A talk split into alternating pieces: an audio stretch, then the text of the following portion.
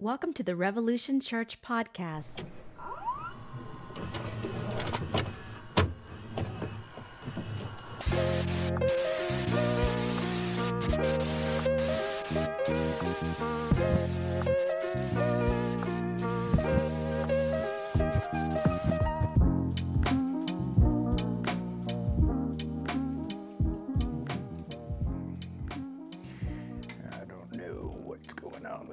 Today. That should be fine. We're good. We're good. We're good. So we've got a lot of... Um, can you hear me okay? Hopefully you can hear me. Uh, we got a lot to cover today. This uh, Galatians study is ended up being quite Quite the long study.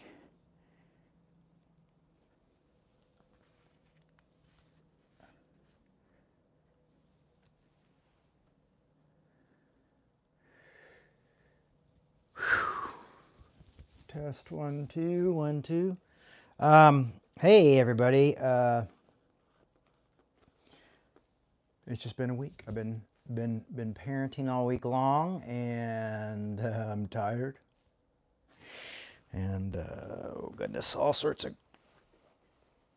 crazy stuff's happening. Um,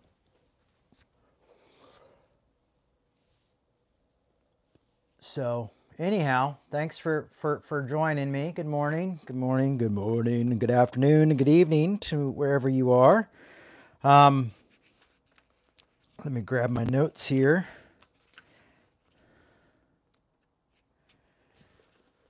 So we are in Galatians three, which, I mean, well, we're not in Galatians three. This is part three of the study. We're still in in two. Um, let me grab that. It's funny because I did my studies in another Bible, and then I grabbed this one, and I probably should have grabbed the other one, but that's okay.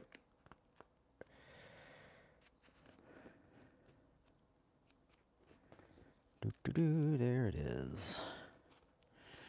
So I didn't even underline anything in this one because this is a new Bible I'm using. Uh, let's see.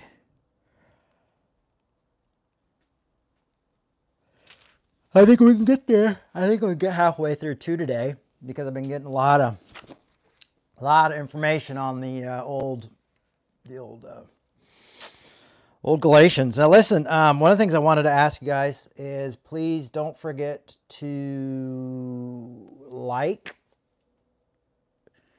and subscribe. Um, but I think, you, I don't know if you have to join YouTube to like and subscribe. Sure would be worth it to us if you did. Uh, it's helpful uh, if you like what we're doing and you subscribe to what we're doing and you... Uh, turn on the notices um, in case we do any surprise stuff during the week, and uh, also just remind you when service is starting. So yeah, all that stuff helps, and it helps uh, by liking these talks. It helps YouTube put us in the rotation more, so that helps, and we can use that help. So um, if you can like our things, not yes, please do. And maybe sign up to YouTube so you can help uh, get Revolution out there more. That's other ways you can help. Um, we just put out a, uh, I just put out a, a Instagram message and a Facebook message the other day, letting folks know that we are going to try to raise the goal. Our goal is uh, for the year is seventy-five thousand dollars uh, for two thousand. And uh, twenty-four, and you go, what can you do with that? Well, we can do a lot more. Um, we pretty much double our budget from last year. Um, and to be honest with you, it, it gets kind of tough doing this. You know, it's just me and Josh, and, and Josh is volunteering, you know, and he's got a full-time job. I'm looking for a part-time job, and it gets, it, it kind of gets um, tough being the only person, you know, just two of us. And uh, not being able to do much more because you're just doing everything to the max. Um, trying to get, you know, all the studying in and put the posts up and get everything released on time. Um, so uh, it would be nice to have some wiggle room in what we're in our work. So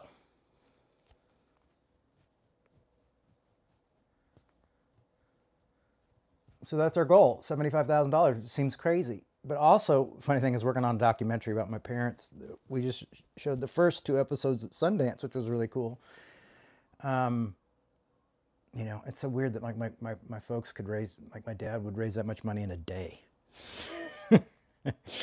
But even back in, back in the day at Revolution, when we were in Atlanta, we used to have uh, uh, one supporter who gave that. Um, it was actually like a foundation that gave us that, until we started talking about stuff they didn't like, and then they pulled their support. But yeah, we could use your support. We've been doing this for thirty years. I want to do it for longer, and, and want to do more, and want to grow, and, and uh, have someone we can hire to help us with all this stuff, make everything move a little bit smoother. So that would be grateful. That's what we're doing, revolution church dot com. You can check that out. I'm just letting you know. Um, and if you share that stuff, that helps too. I know it's weird. Look, I don't want to share a church asking for money. Um, so I don't know how else to, to do it at this point. So there you go. Um, that's been the adventure. Uh, you know, it's funny, back in, back in the day before emails and stuff, um, believe it or not, I remember that time. And I also was very late subscriber to emails. Um, you would get letters from people, and they'd get these really, you know, friendly letters, you know, and then you get one negative one, one bad one, you know, and it would be like for every five nice letters, you'd get one bad one. Of course, that one bad one would always outshine the, the good ones. And what I've realized now, since it's easier to like send messages and stuff, it often feels like I get like fifty bad ones and one good one.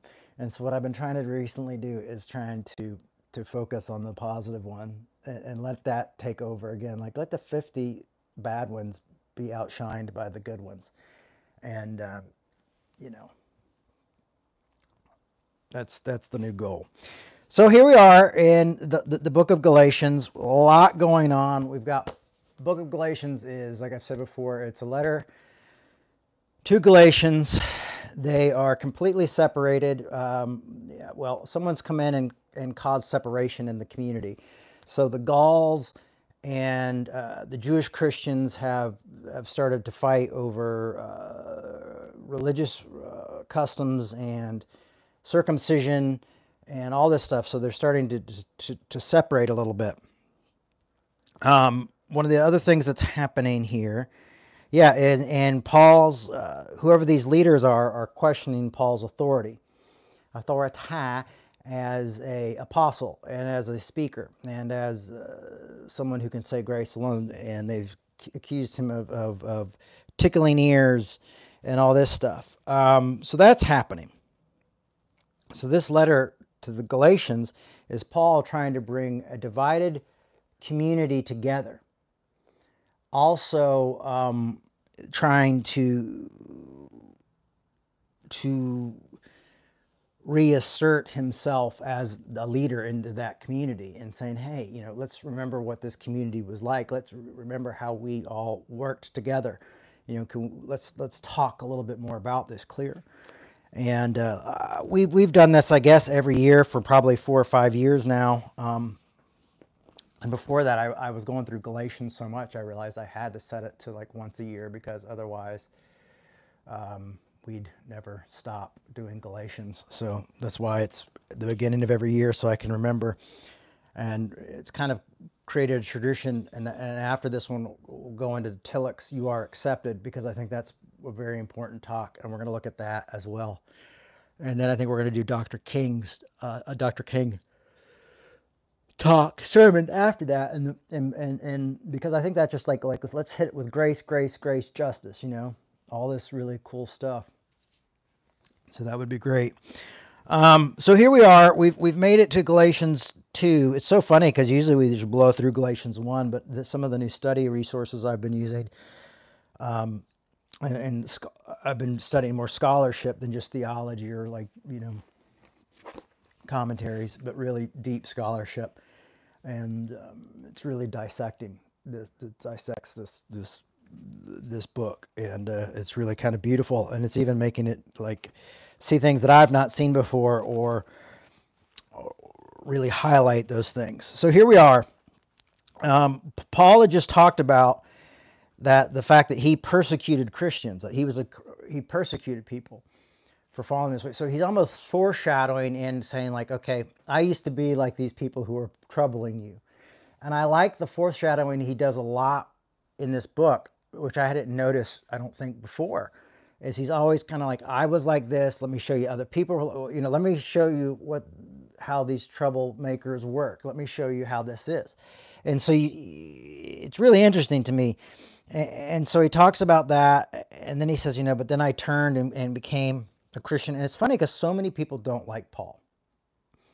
And I think Paul is one of the most misunderstood uh, writers in the New Testament. You know, there's people who are like, oh, I'm a red letter Christian, or I just don't listen to Paul. And I think you can't really cut Paul out because Paul's about grace. Another interesting thing about Paul is Paul never mentions hell, you know. So Paul has that clobber scripture in, in, in Romans one that everybody uses, but you know, you got to read Romans two as well. And you also have to read it within proper context as well. But besides that, um, Paul is, teaches us a lot about grace, a lot about unconditional love, um, a lot about forgiveness, a lot about restoration. And we have such a lack of that in the church. And it's strange because like the, the conservatives often cling to things like the, the pastoral epistles, which were actually written by Paul. It's like, it's like reactionary Paul. It's like somebody wrote some thought Paul was too graceful, so they did these books. And so then you got everybody fighting this situation with Paul. And then you got the, you know, progressives saying, oh, we don't want to read Paul because he's a chauvinist and blah, blah, blah. You know, it's like, folks, it's time to wake up and realize that Paul lived two thousand years ago in the Middle East. Uh, compared to most people, no, he was not, you know, a male chauvinist or this or that or homophobic. They didn't even know what homosexual was, or, or you know, I mean, he maybe knew it, what, you know, a little bit, but they didn't have a concept of sexuality at that time. You know, these were just weren't things that were happening, and it's just really funny how we like try to like take these ideas from our time and, and, and put them onto these authors. And oh, they were this way and they were that way, and it's like, you know, no, things were very different then. And so if you think of a Middle Eastern culture two thousand years ago, um, Paul was quite progressive, if you will, um, quite ahead of his time. And, uh, and, and, and, and the faith that it pushed him to, to, to come to that point. Um, so, wow, right? Um, so I, I want to encourage people to just like wake up, like, the Apostle Paul is, you need to read it, you know. Don't read the pastoral epistles, those aren't Paul. Those are fake Paul, because Paul preached so much grace that someone felt like it was too loosey-goosey, you know. Why would Paul go from there's no male, no female, to all of a sudden like, the man runs, the, and this sets up this hierarchy of structure when he's been doing nothing but tearing down hierarchy. And we're going to see that today uh, as well when we look into this uh, Galatians two. So here we are. So again, he goes, then after fourteen years, I went up again to Jerusalem with Barnabas, taking Titus along with me. I went up in response to a revelation that I had laid before them, the only a private meeting with the acknowledged leaders, the gospel that I proclaimed among the Gentiles in order to make sure that I was not running or had not run in vain. So one of the things that's happening here is, is Paul recently just, you know, here earlier said, um, you know, God has no favorites, you know, um, all that stuff. And, you know, he's no respecter of, of, and I think I'll get into that a little bit more, um, but he's no respecter of, uh, of men's hierarchy or status. Paul didn't care about status, um, but unfortunately others did. So when when when when he, so he knew he needed to talk to the pillars, the disciples, and people like that to talk about his work, and get the approval of them, so others would respect his work. And and so it's really interesting how that works. Like you kind of get in the, in the system. It's like late stage capitalism. We're all kind of stuck in it. We all have to work through it. We all have to kind of move and sweep and see how it works, and, and, and remember that none of this stuff that they're trying to sell us is going to fill the lack, because the lack is always the lack. That's why it's called the lack. And you can't fill the lack. Not with, it's not a God-shaped hole, because God's not going to fill the lack, and a new Amazon purchase isn't going to fill the lack. Um, the new car is not going to fill the lack. New partner is not going to fill the lack. Nothing. The lack is something that we have to learn to live with. But so Paul had to also learn to live with, you know, I need to go and have these approvals so others will, will respect the work that I'm doing. And so people won't, my, my running, the race that I'm running won't be in vain. And so he wanted his work to be respected. He didn't want his work to be shut down, because he knew that if, if, uh, if the elders, if the pillars, if the disciples, uh, those who were with Christ did not give it the seal of approval, that would affect his work. Um, so he goes up, and then he goes, but even Titus, who was with me, was not compelled to be circumcised, though he was Greek, but because of false believers secretly brought in, who slipped in to spy on our freedom we have in Christ Jesus, so that they might enslave us. Um, but we did not even submit to them for a moment, so that we, so that the truth with the gospel might always remain with you. Now, one of the things that's interesting about this is, because I used to always think that when they said, well, you know, my, my, my, you know, my, my partner here, Titus, wouldn't have been actually, you know, demanded because someone snuck in and noticed our freedoms. I always thought, like, maybe they snuck into, like, the bathhouse or something and, and, and saw that he wasn't uncircumcised. I've always had a kind of a literal brain uh, that worked that way. But more than likely, this is what he was bringing to the pillars of the community, to the disciples, and, and coming to them about this and saying, hey, you know, we want to preach to the uncircumcised. We also want to tell them that they don't need to be circumcised. And I think the, the idea here is that there were people amongst the leadership who came in to push back. You know, people in, with amongst the leadership who either snuck in or were there and was like, how dare he? You know, there, there was a division in the leadership. And so saying, oh, no, we don't recognize that, you know, and, and, and, and his, his, his, his, his Greek partner isn't even circumcised and needs to be circumcised. And that all probably came through Paul bringing that to the disciples and saying, this is what. So Paul is really trying to sit here and say, you know, and he's like, hey, you guys reach Jews for Christ. You know, you're Jewish Christians, and you go into the Jerusalem and you do all this. I want to go all outside of Jerusalem where there's all these Gentiles, and I want to reach Gentiles. You know, but we don't want to pressure Gentiles to feel like they have to, you know, convert to Judaism and do the practice of Judaism in order to get to Christ. Like, there's not a mediator to Christ. Like, it's just Christ, you know. And so that's what, what, what Paul's saying. And so Paul is also foreshadowing again that, hey, it's not the first time I've dealt with people like this. Um, it's not the first time I, I, I, you know, I've dealt, so I'm not the first time I've dealt with people who've tried to oppress me or tell me that I have to do certain things, or, or, or accuse my friends and say that my friends have to be a certain way in order to be Christ followers. Like, he's trying to say, like, this happened when I was, you know, he's, he's always killing two birds with one stone, because he's going, this is when the disciples gave me, like, the seal of approval. And it's also, there were these types who were what, what, what the critics here were called Judaizers. There were these types of folks who were amongst us even then, trying to pressure us. And, you know, he's giving a dig on them, because he's, it's really false brethren. It's not false, or false siblings. It's not, uh, is what he's saying, but they brought in, you know, slipped in. False believers is what the N R S V, but it says false brothers and sisters. Like, they weren't family, they weren't community, they weren't a part of the community, or they're pretending to be a part of the community only to sow discord. And how often do we have that type of discord today? I would probably be seen like that with a lot of people who, who don't include L G B T Q folks, or uh, who believe that there's hell, that eternal damnation that's going to torture people forever. Um, some people would probably see me as a troublemaker that way. For me, I see that we've rebuilt a system. We've rebuilt the law just in different ways. And so we have different things that we tell people, like, well, if you really want to be a Christian, you got to think this way, you got to vote this thing, or you got to do this, you got to do that. And all of a sudden, grace isn't sufficient. It's now it becomes about works, and and it becomes about judgment, and it becomes about pressure, and it becomes about politics, and it becomes like, you know, our politicians are more gods than, you know, if you think about it, most people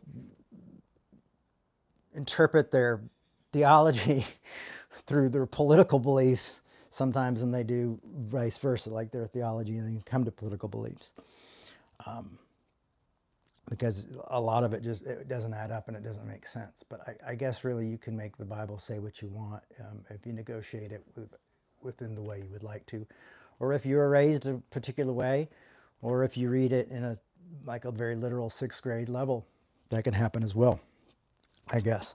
Um, So he goes, we did not submit to those even for a moment, so that the truth of the gospel might always remain with you. And so Paul's constantly standing saying, I'm not going to submit. I'm not going to get in. I'm not, you know, I, it's like uh, Martin Luther when he said, I cannot recant. You know, he's like, we're not going to let these folks in. We're not giving, you know, we are shutting them down. We're standing up because the gospel is important. And this is not forcing people to follow traditions and holidays and things like that is not the gospel, period. It's rebuilding another system. It's another good news, or you're rebuilding the law. And that's what Paul's arguing here. And Paul's also now showing that he's been given the seal of approval, like I said, by the disciples, and he's also showing, like, this isn't my first rodeo. You know, I've had people come in and try to push their agenda and try to push circumcision, you know, ever since I've been doing this. Now this is where it gets really cool. And from those who were supposed to be acknowledged leaders, what actually were makes no difference to me. God shows no partiality. Those leaders contributed nothing to me. On the contrary, when they saw that I had been entrusted with the gospel for the uncircumcised, just as Peter had been entrusted with the gospel for the circumcised, for who worked through Peter, making him an apostle, the circumcision also works through me, sending me out to the Gentiles. And when Jesus, when James and Cephas and John were all the knowledge pillars, recognized me, grace, they had been given me the right hand of fellow Barnabas, the right hand of fellowship. But I want to go back up to seven. This is why I'm, I'm kind of rambling here. Up to six, I mean. And those who were supposed to be acknowledged leaders, and then he follows and says, what they actually were makes no difference to me. Um,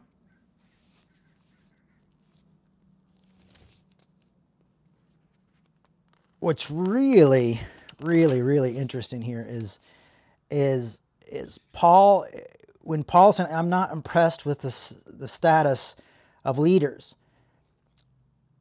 And even though this is like society's rules, like this is tradition, this is regulation, you know, one of the things I noticed a lot, like hierarchy, there's always hi hierarchy. You know, um, we in work and, and things, you have a boss you work for, people who are, and it's even funny, like when I was at the film festival, you could tell like the hierarchy was the people who were more famous or the producers who were more successful, you know, and, and it's funny because they even expect to be talked to a certain way, looked at a certain way, like, because I would just kind of say what I thought to people, like to producers and people like that who were standing around. And they would, I mean, they would act shocked by the most mundane thing, like, oh, how do I can't believe it all, you know. And it was like, it was like, oh, oh, you're just not used to per people telling you the truth, you know. You're not used to people pushing back. Um, you see that a lot in church um, as, as well, where this kind of hierarchy that gets set up, and, and it's this power structure. And Paul says, I have no respect for this power structure because God has no particulars, has no favorites. We should be treating each other as equals. And you will find a lot of people don't like that. They don't like it. You know, if they've worked for their whole life and they've become successful, even if you don't work for them, they expect to be treated a certain way. And if you don't treat them the way that they want to be treated, they will cut you out or they will talk down to you. You know, they'll move the, the goalpost often, you know. You'll be like, okay, well, then I'll try to talk your language. And then, but if you don't talk it in the right way, they move it around. And so you've got Paul doing something that's that, that's quite, uh, for me, seems kind of punk rock in a way, um, but it's also very, uh, very part of the Jewish tradition. To, to not really, uh, some of Jewish tradition, not all of it, but some of the Jewish tradition to, to also say, well, God sees all people equally and not have this kind of hierarchy thing. But here's the thing is when this book was written, let's talk about context for a minute. Ancient Mediterranean society heavily emphasized social, social status. You know, um, class distinction was seen as, a, as crucial. And how people related to each other. I mean, it was just class status, you know, children, women, men, and then this class status that always didn't, sometimes didn't even come with finances. It came with like different influence or different family things or things like that, because really everybody was really poor at this time, especially in an occupied territory. But, but this class status was, was seen as very relevant. And what you'll notice is Paul is constantly kicking against the class status.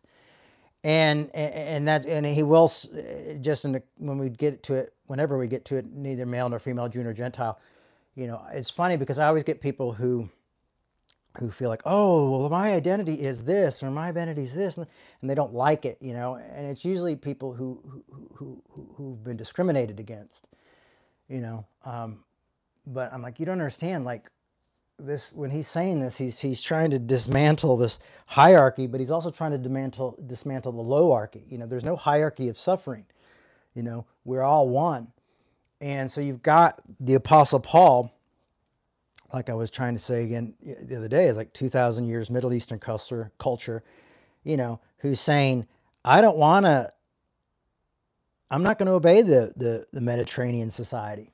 I don't care that it's heavily influenced by Uh, class separation or class uh, cl distinction, class distinction where, where, where is seen crucial here. And this is how we relate to each other. You know, for me, it's not, and, and it's interesting because a lot of uh, philosophers at that time also uh, disagreed with this stas, this status uh, type of, of separation, this class distinction. distinction. Um, and, and the Stoics were, were, were very indifferent about it, you know. Um, And also interesting is that the Gentiles, a lot of the Gentiles uh, respect, re respected the philosophers, uh, who also disdained that that that way of seeing status, at least within thought, if not completely living that way. So here you have the Apostle Paul saying, Peter's status is, you know, he walked with Jesus. It doesn't really matter to me. I'm here because it matters more to the people I'm working with. Because it helps me run my race well. It keeps me doing this. You know, Peter, great guy, I'm sure, but, you know, there are, God has no favorites. There is no partiality. There is no, there is no uh, class separation. There is no curtain that, you know, when you go into coach, you know, that, that, you know, Paul said, no, we burn that, you know. There's no first class. There's no second class. There's no third class, you know. And, and that's really interesting to me because Uh, we talked about this a few weeks ago, how Christians often fall into that with big donors or big things, you know, where I want to be, you know, next to powerful people, or if the famous, all of a sudden the famous person's preaching, you're going, well, they just got saved and now they're preaching, what's going on? You know, it's like this intoxicating class distinction, class distinction of, of I want to be near important people. Um, And it's strange because we all kind of have to play this game at times, you know. Like when I went in to, to, to, to when I went to uh, to the film festival and all this, and I was like, you know, you got to, there's certain things you have to say and you have to do because you want to see the film sell, you want to do this, but you also, you know, push back, but you can't push back too much. You got, you know, and you go like, ugh, because you got to look at the greater good and what you want to do it for the greater good, but at the same time, you're just like, when are we going to realize we're just human beings, that we're, none of us are, you know, more important than each other, and that we all play a part, and all these parts are equally important to get us to where we need to be. Um, but sometimes we have to go get the right hand of fellowship, you know. Sometimes we need to go get that approval from the right person so we can do our work, you know. Um, you know, write those books or get people to subscribe and like our talks, or, you know, raise funds or do things like that. Um, that's just, I, that's not the road I've taken. I've taken the road less traveled, and honestly, it's a tougher road. To be, it, it would be easier if I, if I, if I compromised more. Um, and if I really was trying to please people with open wallets, uh, but I just, I can't do it. I don't even like asking people for money, much less trying to play to their, their desires. Um, But it's like, uh, for important, like when you write a book, they're always like, hey, Jay, you got to get some quotes. You got to get some quotes for the book. I'm like, okay, you know, my neighbor Bob couldn't do it. And they're like, no, no, no, we, we need important people. You know, we need important people. So, it, you know, we, could you get Rob Bell to say something about your book? I'm like, I don't, I don't, I don't know Rob Bell. But, well, I've met him a few times, but I don't really know him.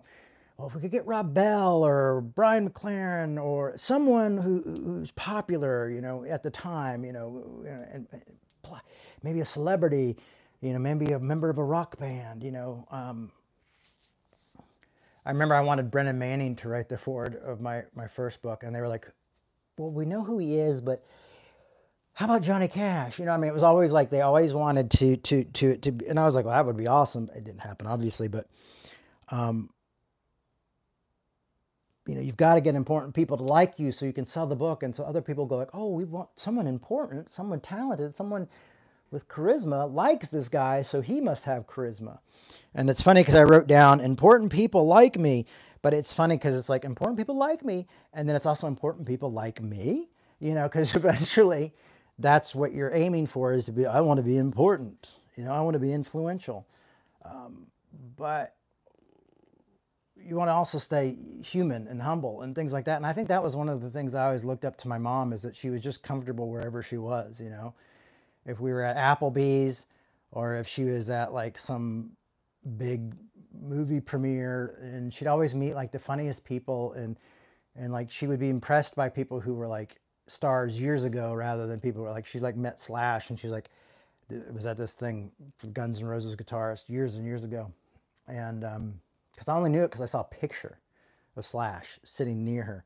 She's like, honey, you won't believe who I met at this thing. And I'm like, you met Slash? And she's like, no, no, no, no.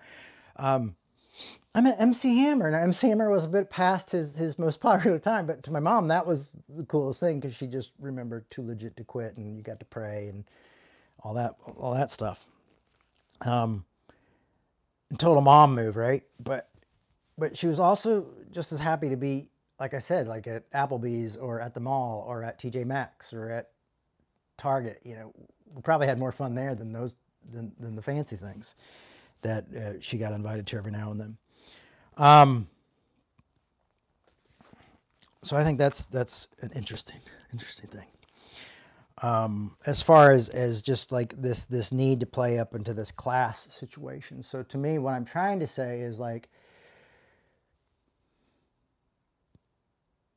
respect everybody, you know, show grace to everybody um, as you can. And when you're not showing favoritism to those in power or those in wealth or those who, you know, it gets a little bit easier over time to speak truth to power.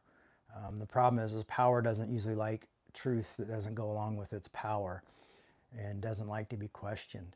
And that's the problem. And that's why we talk about disagreeing well and arguing well here, is because, you know, it's important that we have tough conversations. And that's what I loved about Doctor King, is he was sitting down and talked to people like Bull Connor, who completely disrespected him and hated him and wanted him dead, and these other folks, and he would sit in a room with them, and he would talk to them, and he would show them the respect that they would not show him. You know, he was always the bigger man, and, you know, he knew that God had no favors. And there they thought they were favorites because they're, you know, their color of their skin, you know, and because they were a police officer, or because they were a judge, or, or whatever. But Doctor King went in there and was able to have honest conversations. And those conversations at the time may have not changed anything at that moment, which it did. There were things that changed, but it also continued to change things years and years to come, because he knew how to disagree well. He knew how to uh, force people to recognize his humanity. in a really beautiful way. My fail thing is that I think sometimes I get a little defensive around people who are on a power trip. And when you get defensive, that's not the best way to communicate, because then you start kind of poking and prodding to see what you can get out of it. And, and I have to make sure that I'm not like giving people a hard time. Um, so there's that. So let's, let's jump back into what's going on here. God shows no partiality. Those leaders contributed nothing to me. On the contrary, oh yeah, we read that. And when James and Cephas, John, were acknowledged pillars, recognized the grace that had been given to me, they gave Barnabas and me the right hand of fellowship, which we talked about, agreeing that we should go to the Gentiles, the only, uh, to the Gentiles and to the, uh, go to the Gentiles and to the circumcised. They asked only one thing that we remember, the poor, which was actually what I was eager to do. This often can be poor, poor of spirit. This often can be communicated as a, a certain group of people, but also those who have uh, who are actually poor financially. And uh, Paul said, yes, we were eager to do that, and that was the only thing they added. And he's like going like, and we were already doing that anyway. I, I, I like Paul. I like how Paul struggles a little bit. I like the humanity of Paul. I, I, I think there's something really uh, inspiring about that. So listen to this, though. But when Cephas came to Antioch, I opposed him to his face because he stood self-condemned. Now, Cephas is uh, someone who Paul had worked with, someone that the Galatians would know, one of, one of Paul's uh, people, and they would know. And he goes, and this is how he starts out. He just cuts from this whole thing of like, I was eager to help the poor. And then when Cephas, he just goes into this automatic rebuke about Cephas. But when Cephas came to Antioch, and I opposed him to his face because he stood in self-condemned. For until certain people came from James, he used to eat with Gentiles. But after that, he came and drew back and kept himself separate for fear of the circumcision faction. And the others, Jews, joined him in the hypocrisy, so that even Bar Barnabas, that's what I mean, Barnabas, Cephas, we're talking about P Paul, uh, Paul is talking about Peter, see, but here Barnabas, which was who they would know, one of, of uh, Paul's companions, was led astray by their hypocrisy. But when I saw that they were not acting consistently to the truth of the gospel, I said, Cephas, before them all, if you, though a Jew, like a Gentile and not like a Jew, how can you compel Gentiles to live like Jews? So Cephas is Peter. I'm sorry. I got my, my, my names right, my, my Cephas and my Barnabas mixed up. But let's read that again, because um, I'm going to put my notes down, because I think they're getting in the way for a second.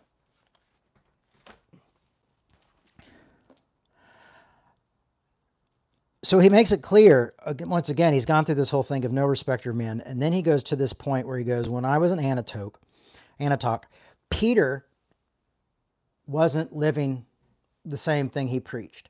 Now, why is this interesting? Well, if you think about why this is so important, here he is, Paul is rebuking Peter for not sitting with Gentiles and only sitting with Jews. Now, I'm guessing Peter's doing this because he probably is tired of the grief that he gets, and probably just trying to be either like a people pleaser or just trying to keep the peace. You know how sometimes we just go, mm, let's just, we'll just do this and it'll make everything easier. Um, and Paul didn't like that. And what Paul really didn't like is Barnabas, who the Gentiles would know. So now, again, Paul is foreshadowing, saying even, you know, even Peter has fallen into this temptation. So in a way, he's saying, you know, all fall short of God's standard, but yet God in his gracious kindness declares us not guilty. But I had to confront him to his face, and that's that's pretty big.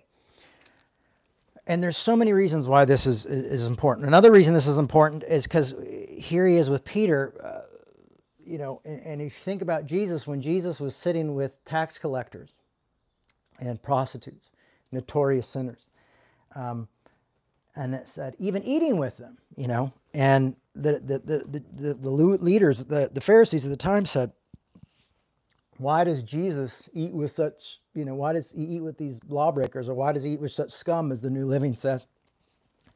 And that's when Jesus turned around and, and, and said, hey, I'm here for these folks. These are my people. you know.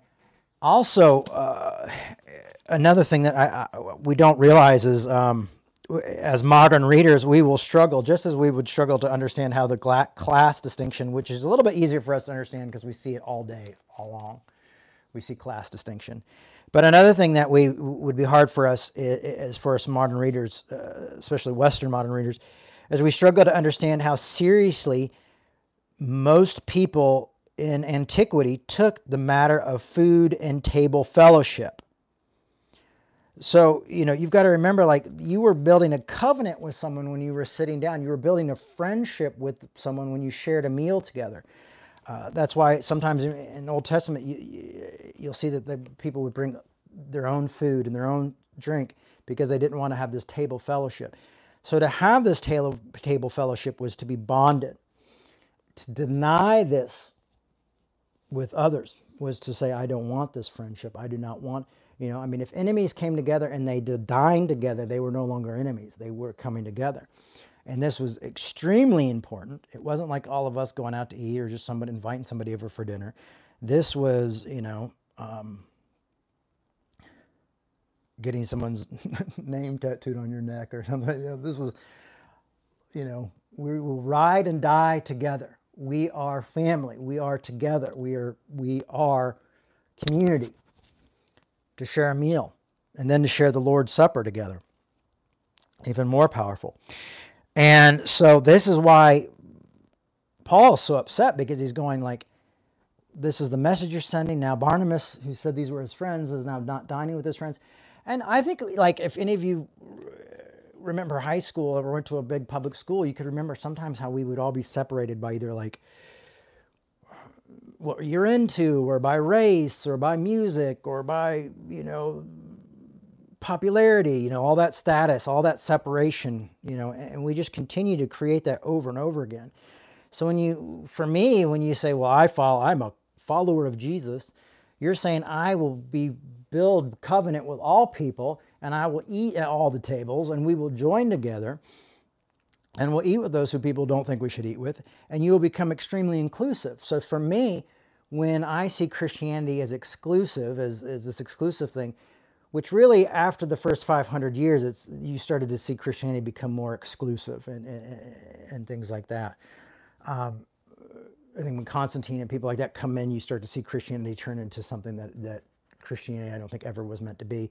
Unfortunately, now we have about fifteen hundred years of that type of tradition of this kind of exclusive thing, and and these ideas that we're, we, we aren't comfortable dismantling, but there's some of us who are saying, we've got to dismantle this, and we've got to get back to these original thoughts and these ideas where we're saying we rebuke people for not being inclusive. And that we're not, but, but, but, but, but there's always room for reconciliation. See, that's the problem, is sometimes we rebuke people, oh, these people are bad, and we're not going for reconciliation. And reconciliation always needs to be a constant. Again, that's why we argue well, that's why we disagree well, because uh, restoration and reconciliation is always got to be part of the conversation. Um, people say, well, I don't want them. They didn't recognize it. It's too late. You know, and you go, well, that's not how you build a movement, folks. You want as many people as you can. And with Christianity, it's all about forgiveness, and it's all about grace. And guess what? You don't get to decide who gets grace, because everybody gets grace. And that's why I always say grace is like anarchy. It doesn't go to any system. We can't put...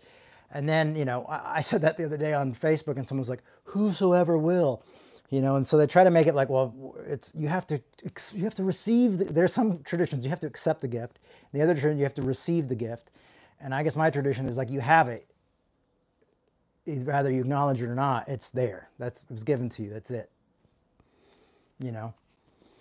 Um, a friend of mine was writing something like, oh, I went down to uh, Utah, and the Mormons saved me, and I was like, oh, it's, I said, oh, I said, that's too late, you know, that happened to you a long time ago. Now, this is a person who doesn't believe in God or anything, but to me, I'm just trying to say, well, my theology says everybody's in. You are accepted. And we can, we'll read a little bit about, Tillich says about that, and we'll also probably read a little bit of uh, Carlton Pearson's works this year as well, and we'll talk a little bit more about why I've believe that is, is an important part of this. So, this, this table fellowship is very important. Like I said, Peter probably had his reasons, but not good ones. You know, he was either trying to be a people pleaser or trying to avoid a headache or something like that. And Paul was going like, Well, it's not doing that. It's actually causing people who know better to, it's leading them astray. It's causing them to be more exclusive. It's causing them not to love people that much, you know. And I, I think we, you see a lot of this in, in like, I think the Jesus movement. You had these hippies who were like loving everybody and doing all this stuff. And then all of a sudden they started to become really conservative and they decided who's in and out. And then, but you also see this in the progressive movement, is you say, oh, well, we don't welcome conservatives here, or this person's wrong, or this person's bad, or, you know, you see Christians talking about believing in cancel culture and things like that. And that's, grace has no room for that either. So grace doesn't have room for either side. And this is why Paul's trying to say, we all have to come together, Judaizers, uh, Gentiles, uh, the Gauls, and, and the Christian Jews, you know, you guys, you've got to become one as a community or you're going to destroy each other. And this is why he's having to remind the pillar that, that Jesus said, you know, Peter, you are my rock. I mean, Peter, Paul sees that and going, hey, you hung out with the guy. You ate with them sinners. You ate with the wrong people. You got to continue to do that. You know, look what you're doing. You're leading others astray by not, by not... taking this important moment. And could you imagine if that's what we had to do? To, like if it was just sitting down and sharing a meal with people to show we included, you know, we were family, how awesome that would be to be able to be like, we just all, you'd have all these dinner churches, maybe, um, with everybody. Everybody's welcome. You always see that and you never know. It's like, well, what do they mean welcome? Do they mean I'm welcome and then I've got to change? Um, But this table of fellowship was, was, was open. So you've got, what do we look here? We've got, we've got, you know, think about Mark two seventeen again. I, I would say check that out, Mark two seventeen. I think it's fifteen through seventeen where Jesus is, is being condemned for the people he eats with. Um, you know, you've got Peter trying to probably avoid some sort of criticism. Um...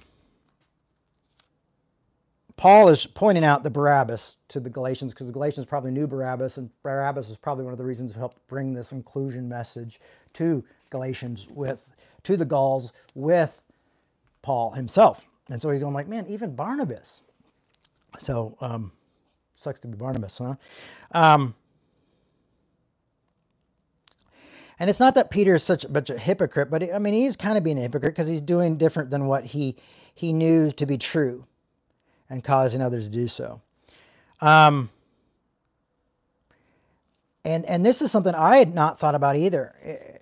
Last year when I taught it, I said, you know, we don't find out what, how it ends. You know, Paul doesn't tell us the end of the story.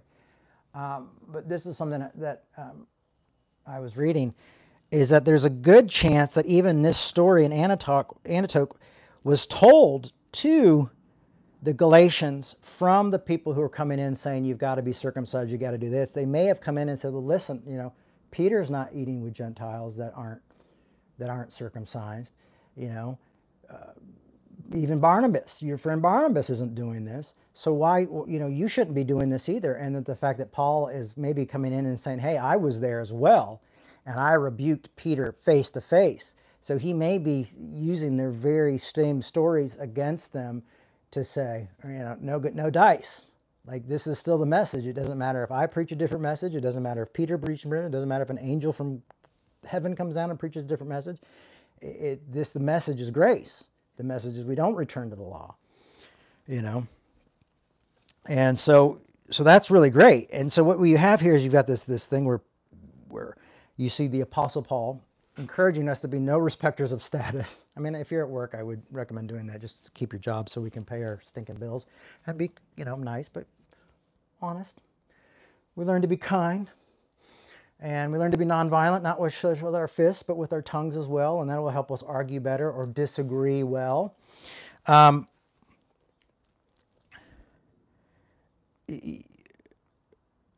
You see these, you, so, so you see Paul, I don't see, I don't recognize status. I don't recognize dividers. As a matter of fact, I do recognize them, but when I see it, I try to stop it uh, with a rebuke. So you also see Paul willing to rebuke those with higher statuses that would be seen as higher status than his, just because he knows that the truth is very vital. And then you also see equality. And that's when I go like, say what? Like to a lot of people who like don't like Paul. Paul is pushing equality, believe it or not, you know. Um, in a way that people don't see. He's trying to bring two separate groups together.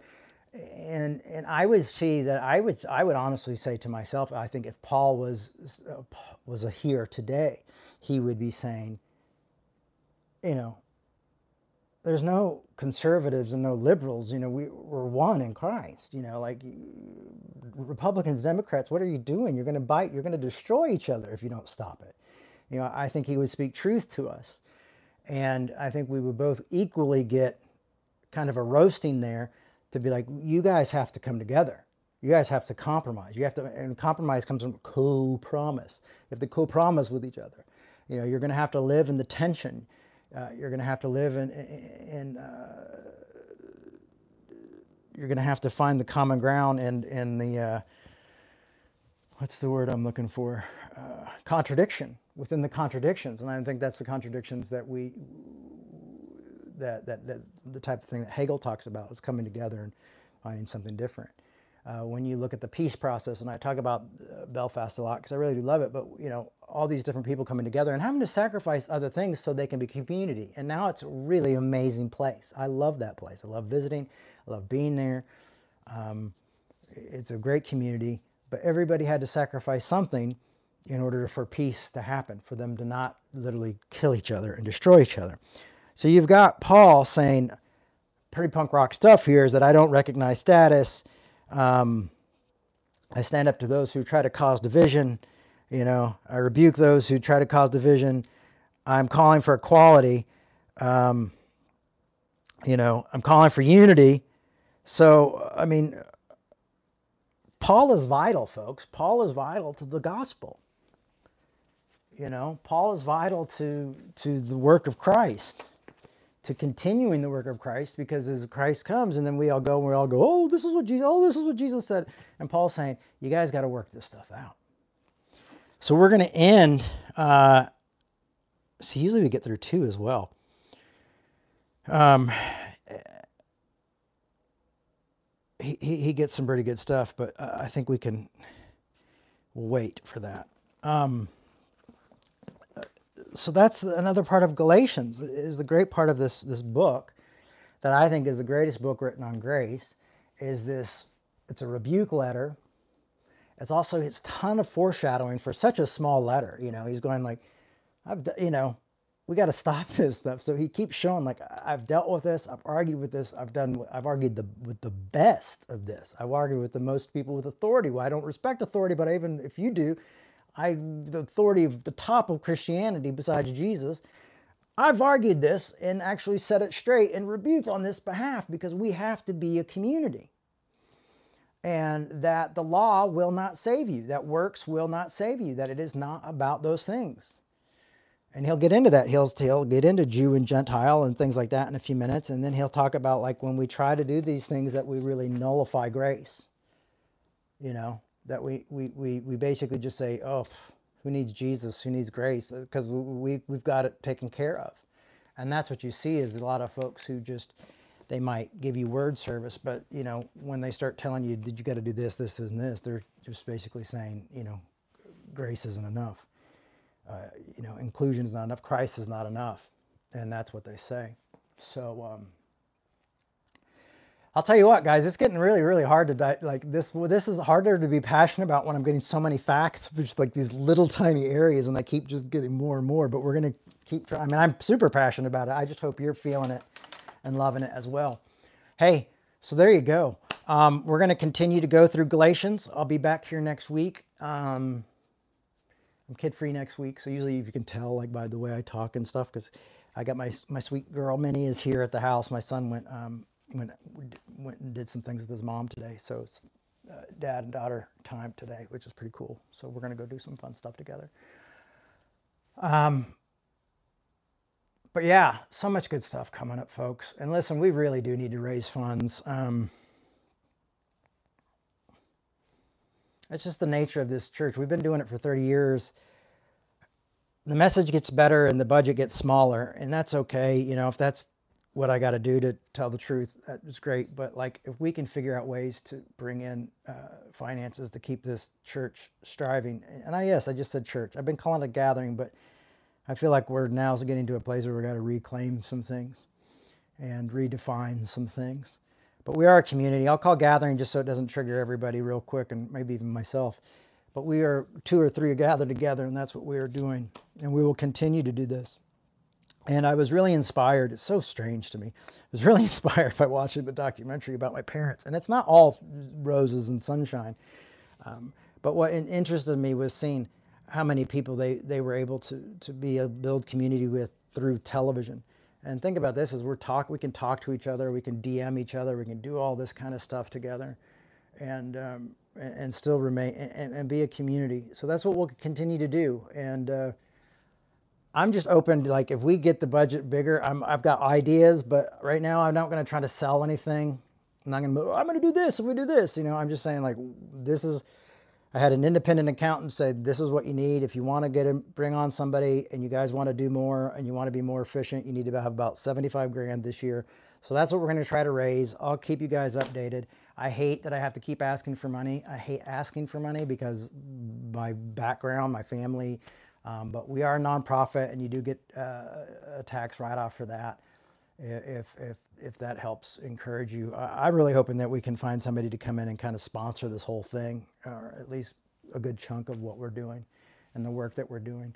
Um, because we've been forerunners and, and stuff, you know, and especially amongst like the evangelical places, you know, I was there. And when we, you know, we were going in saying L G B T Q folks were our brothers and sisters and we're equal and there's not a sin there. And we've got to welcome each other. And I, I saw a lot of people follow that, you know, and, and, um, unfortunately, sometimes those people don't want to recognize you either because it reminds them that they weren't always in the same place. So um, it, it can be a struggle, but we will continue to embrace and include people and, and talk about inclusion and talk about the, the, the historical facts of Christianity and what Christianity really is, not just traditional Christianity, but we will get, dig into the scholarship and we will talk about things that are tough and we will struggle with that and we will see things that we have to go, okay, here's contradictions. What do we do with these contradictions? You're always going to get a straight shot here. And I think it's really exciting to look at this and go, oh my gosh, you know, we've got the Apostle Paul, and he's, he keeps talking about no hierarchy. And then the church has been built on this like hierarchical like system of like, you know, uh, you know, just almost like virtue signaling with each other, even on both sides. And it's going, no, it's not about that. It's not about this hierarchy. It's not about virtue signaling. It's not about, it's about trying to come together in a way that's not very comfortable, but that keeps you from killing each other. And I'd rather you be a little bit uncomfortable with each other and, and learn to disagree well or, or, than, than destroy each other. And, uh, and if we do that, then the powers that be can't keep us divided and can't control things the way it is. I mean, it really comes down to even a bigger thing when we, when we really grasp these principles and we really understand what it truly is to be a follower of Christ, to be uh, a part of Christianity. When we really, you know, what is taking up my cross? My taking up my cross isn't isn't judging other people and being horrible and, and treating women less than. You know, picking up my cross is, is having a table for everyone and, and understanding the importance of that and building relationships and friendships and community with all people uh, of all faiths. You know, it's, it's, Christianity's coming in and saying, blessed is the peacemaker. So there you go, folks. Um, revolution church dot com is where you can support us, or you can donate there. Um, you can also share our needs, like it's up on Instagram. You can like that stuff. You can share that. You can like what you've seen today. You can sign up for YouTube and follow us and like our talks every week. You can share these talks on YouTube. You can share them with friends. That helps. You can share the, you know, you can go on and leave a good review on iTunes or uh, all the different ones that we're on, whatever ones you listen to. Um, you can like our stuff, give us positive reviews, share our stuff. You know, those are other ways you can really help support the work that we're doing. So it's not just write a check, but writing a check would help the most. But those other things also really help and help get the word out there and uh, continue to help grow this community so we can be a self-sufficient community and uh, continue to do new and exciting things that bring us closer to bringing this as a reality to all people, not just our small community, but continue to reach out to other bodies and have maybe some tough conversations that bring us together. All right, thank you so much. I'll see you guys next week. Bye-bye. Bye-bye.